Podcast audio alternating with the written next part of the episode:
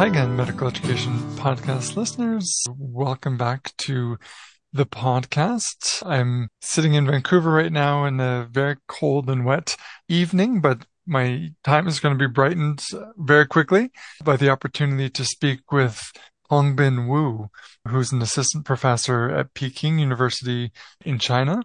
Hongbin and colleagues have a paper coming out in the December 2023 issue of Medical Education entitled Medical Students' Academic Satisfaction Social Cognitive Factors Matter. Hongbin, you're an assistant professor at Peking University, and and I presume your research is primarily focused around educational issues.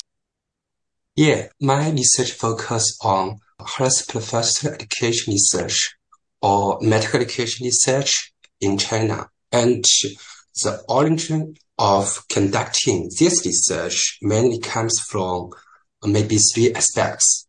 Firstly, since I entered the field of health professional education research in 2017, I have been paying attention to the choices and development of medical students.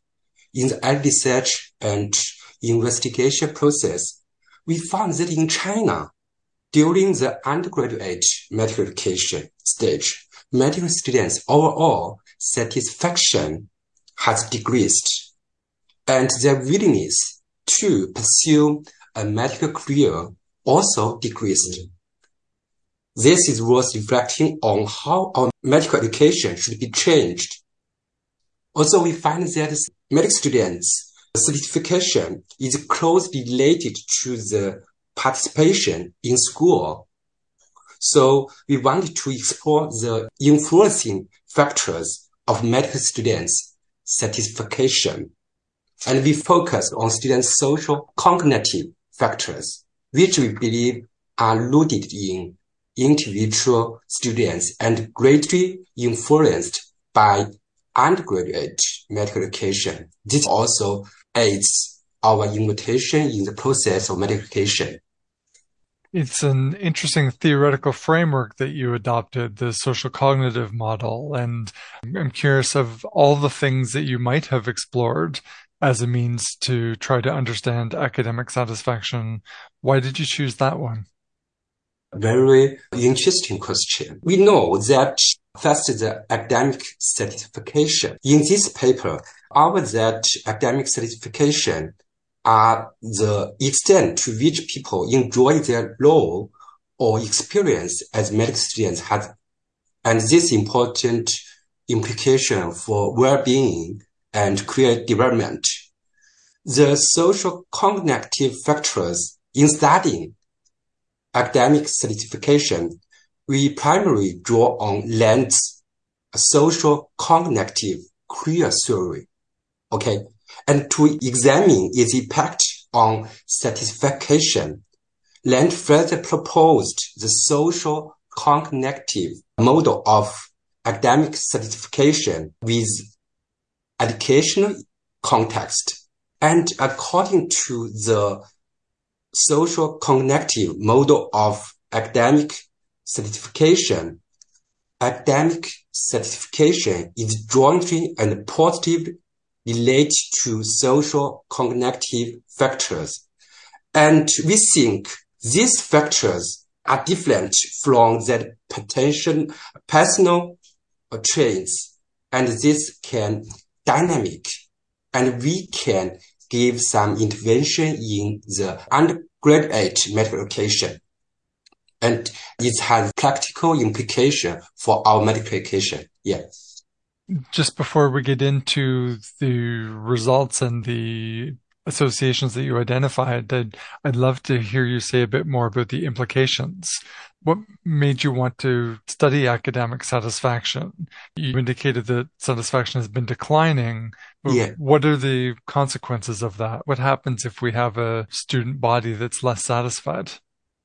I think most important is that Compared to students' personality traits, these factors, also social cognitive factors, are relatively dynamic and changeable in the undergraduate medical education stage and providing opportunities for our intervention.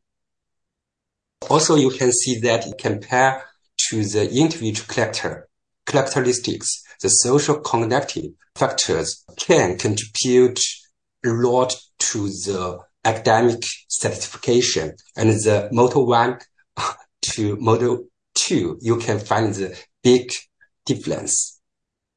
Yeah. And so let's talk about those models. So you surveyed medical students with an amazing amount of data, 119 different medical institutions and 127,000 students plus completed the study. How did you get that much information? What did you actually do to gather these data? Okay, we have to give you introduction to the CMSS. In 2019, we conducted a pilot survey among about 33 medical schools in the Association of Health Professional Education Research Institution. And this association conducted by the National Center of Health Profession Education Development, also is my, my department in China, in Peking University. Okay. And in 2002, we expanded the survey to various medical schools across the country. So because of the influence of a center in China, almost uh, 70% of medical schools join us. And we also, in 2019, we have built the Association for Health Professional Education Research in China. And this association put forward the survey. Okay. And this association can bear uh, about 120 medical schools in China. Yeah a real testament to the power of your schools having come together to form that network. And I'll go back now to the results that you were just alluding to. So when you tried to look at variables that were predictive of academic satisfaction, demographics, financial pressures, yeah. exam scores, those explain very little variance, but the social cognitive factors actually allowed you to account for just about 40% of the variance. What was it about the social cognitive factors that you think made them so predictive? This is a very important question. In table two, self-efficacy, outcome, expectations, goal progress, and environmental support. And we have seen that the outcome expectations is relatively obvious compared to other social cognitive factors. And this includes students' interest or motivation in studying medicine, where students can find suitable job after graduation and student confidence in studying medicine in China. This suggests we should focus on examining students' interest or motivation for studying medicine, providing more career or employment support to students.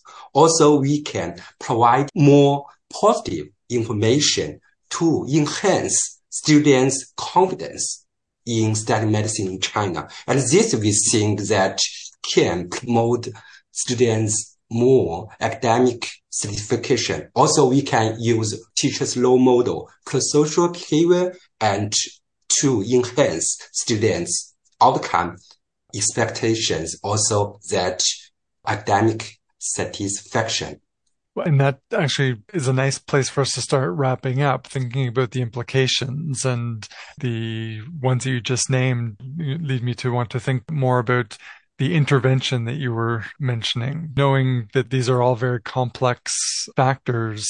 What's your best advice at this moment about how to improve the environment, to raise confidence levels, to do the things that you think will improve satisfaction? We think based on this research, we may have more research can do. First, I think that we should further in depth complete of the effects of various social cognitive factors. Secondly, we should explore the mechanisms that how these social cognitive factors affect student certification. Thirdly, that's what you want ask me that how we can design the intervention. Maybe we can give an example based on these social cognitive factors. I have designed the information intervention just based on the China medical student survey in that we give students the, the picture, also some text about that medical profession, and we give some positive information that we calculate that the information interventions effect.